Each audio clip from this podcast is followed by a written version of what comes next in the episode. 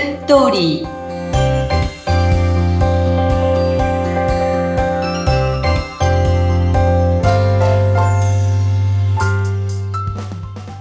皆様こんにちは。男性専門結婚相談所ライフツリーの和田です。こんにちは。インタビュアーの山口智子です。和田さん、いつもこのズームで収録をさせていただいているんですが、以前もお伝えしました和田さんの背景には本当いつもですね、毎回違うお花が飾られていて、その季節ごとの、今日はひまわりですね。あ、そうですね。もうなんか夏らしいですね。暑くなってきましたよね。いや、暑くなってきました。ちょっと夏、あ、お好きですか、和田さん。夏、そうですね。お外にこう走り回ってますと、お化粧でドロドロに顔が変わっていくので、ちょっとそれがね、嫌です。わかります。そうですよね。あ、でも結構お外でに出て動かれることが多いよね。ほとんどそうですね。会員さんとの面談も、それから新しい方とも、その方のご都合のいい場所に私が出向くっていうスタイルなので、フットワークが軽いことだけが私の自慢なので、ほぼ毎日のように、都内あちこちで歩いてますから。はい。いや、じゃあそんなフットワークの軽い和田さんのお話ですが、今日も婚活にお役に立つ情報ということで、どんなテーマでしょうか？はい。今回は、私が、じゃあ普段どんなことをしてサポートしているのかっていう、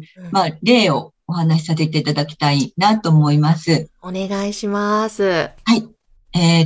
今回、今月結婚した女性なんですけど、彼女は最初、その相手の男性に自分が申し込んで、お見合いになったんです。で、お見合いになったんだけど、相手からズームでお見合いをしたいっていう希望が来て、で、彼女は、ズームなんて嫌なんですけどっていうのがあったんですね。で、もう彼女は子供さんも欲しかったし、とにかくたくさん自分で申し込んでいく。その申し込むのはいいんだけど、一つ一つをきちっとやっぱし、見て申し込むってことはすごく大事なんだけども、数多く申し込む人の中に、時々その途中までしかプロフィールを読んでなかったりして、それで、申し込むっていうことがあるんですね。で、彼女も、そこで同じように途中までしか見てなくて、じゃあお見合いになりました。で、よくよく読んだら最後の方に、彼の結婚式を挙げたくないとか、なんかネガティブな話が書いてあって、和田さん別にこの人、ズームもしないでもお見合いしたくないんですけどって言い出したわけです。で、もうお見合いをしないっていうのは結婚相談所の場合は、キャンセル料が発生するのです。で、それよりも前に、自分でちゃんと選んだ人が相手が OK を出してくれていて、それでお見合いをしないっていう、そういう気持ちってどうなのっていうことになるわけですね。はい。で、彼女に、彼女の理由としたら、その結婚式を挙げたくないとかネガティブな話があって、なんかそういう人と、わざわざお見合いするのも、なんかしたくないなと思うんですよねっていうから、いや、それはね、ちゃんとあなたも読んでないっていうことも良くなかったし、で、そこに申し込みをしてるのはあなたで、相手もせっかく OK してくれてるわけだし、でも自分がね、そういう、扱いされたらどう思うのって、たくさん申し込んで、適当にたくさん申し込んで、そこで OK された人を見て、あ、でもなんかやっぱりやめたっていう扱いって嫌じゃないって言ったら、あ、確かにっていうことになって、やっぱりこれはちゃんと向き合ってお見合いしようっていう話を、叱ったわけですよね。ちょっとそれはどうなのってそういうね、っていうことで。でも彼女は素直だったので、あ、私がいけなかったですって、私もそういう扱いされたら嫌ですもんねっていうので、それでお見合いをしました。で、お見合いしたら、あ、なんかちょっと良いかもって思って、でそこからいろいろとスタートして、一回はやっぱりネガティブな発言はするんですよ、彼が。で、こんなことを言うんです、みたいなことがあって、で、そこで彼女とも、そうね。でもいいところはどこなのっていう話したら、ここがいいところです。みたいなことでね。そこで、やっぱりもう一回会いましょう。みたいなことを少しずつやっていって、なんか、あ、すごく彼とは、なんかすごく合うんですとか言い出して、あ、なんか結婚も考えられますってなって、そこで結局今回のような成功にまで至るっていうことで、最初の段階だったら、例えばマッチングアプリで、あ、なんか嫌だと思ってドタキャンするとか、やっぱりやめたっていうのってあると思うんですけど、でも、まあこういうことを話し合いをしながら、まあやっぱりもう一回会ってみようよとかね、そういう風になっていくことの積み重ねで、あ、いい、やっぱりここはすごくこの人のここがいいところだったってことを見つけることができて、結婚もありかもっていうことになったわけですね。はい。よかったですね。最初、それで辞めたってしなくて、本当に。そうなんですよ。本当に。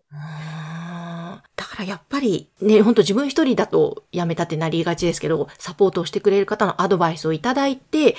そうやってお会いしたから成功までに至ったっていうことで、そのやっぱりね、結婚相談所の良さでもありますよね。で、まあもう一つの例としまして、もうものすごく綺麗な女性だったんです。で、彼女は35歳で、まあ本当にこの間の話じゃないけどモテただろうなって思う女性だったんですよね。はい、で、彼女にやっぱり来るお申し込みはやっぱりすごく、それこそ綺麗な人にはやっぱりそれなりの方たちが申し込んでくるわけですね。相手の男性も自信のあるというか年収のある人とか。で、彼女はその中である男性とずっと付き合っていて、彼はもう彼女のことがとっても大好きで、で、結婚を真剣に交際になったんですよね。結婚を考えるっていうことで。で、ある時彼女から、和田さんちょっと話したいことがあるんですっていうので、あって。そしたら、私、この結婚やめたいと思うって言い出したんです。はい。あ、そうなのって。いや、どういうところなのって聞いたら、彼の歩き方が変なんですって言うんですよ。歩き方が変。それで結婚をやめるってどういうことって思って、まあ、まず彼女の話を聞いてみようと思って。で、聞いてると、まあ自分のお父様はパイロットやってらっしゃって、で、CA さんの歩き方とか、まあ所作にすごくうるさい。だから自分たちも小さい頃からとても厳しく育った。だから人のそういう歩き方とか、ご飯の食べ方とか、そういう動作とかに、やっぱり目がいってしまって、気になってしまうって言ってたんです。だからそこがすごく普通の人に比べたら、やっぱりそこが気になるところなのねって。まあそこはいろいろと話は聞くんですけど、まあ内心、そこって何なのとか思うわけですよね。まあもう彼女の話をずっと聞いていて、でも彼ってすごくあなたのこと好きだし、すごく大切に思ってくれてるよね。って言うんだけど、やっぱりこう綺麗な人って、もう自信もあるから、この、まあ7万名ぐらいの会員の中には、いっぱいこう自分の希望する人たちっていうのはいるわけです。はい。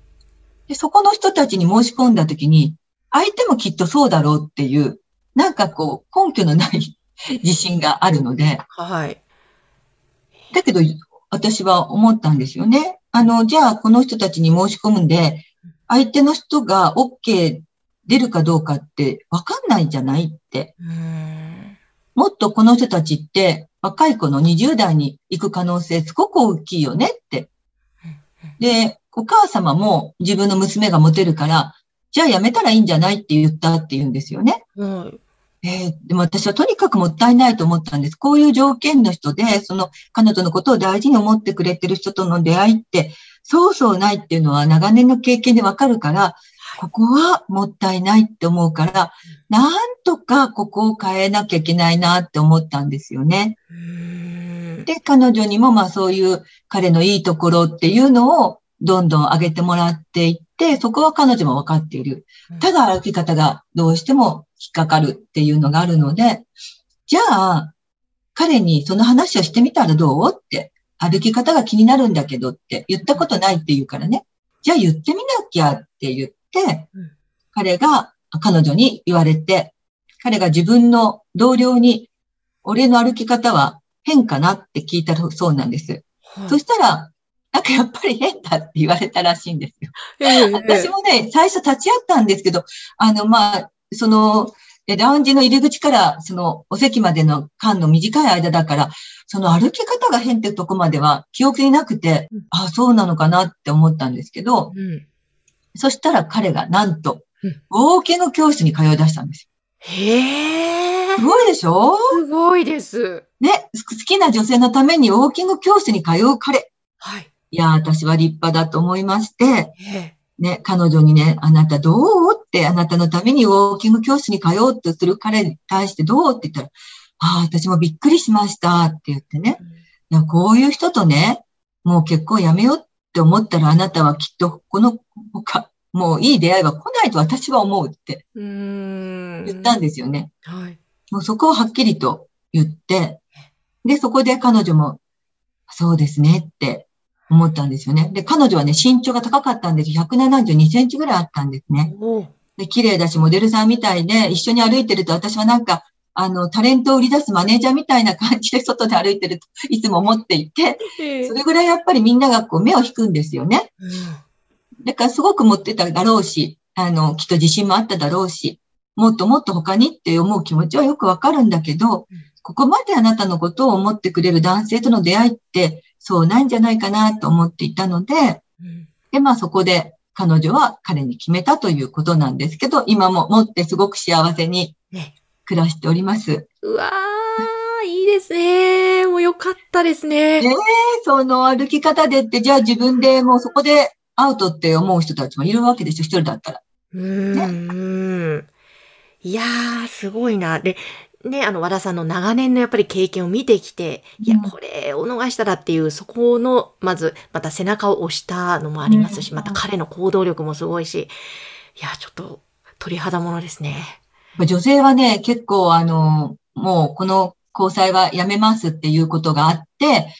なんか、ここはもったいないよって言っても、まあ、真剣交際じゃなくてね、仮交際の段階だから、いや、もういいですとかいうことってあるんですよ。で、後で後悔するのは結構女性が多いんですね。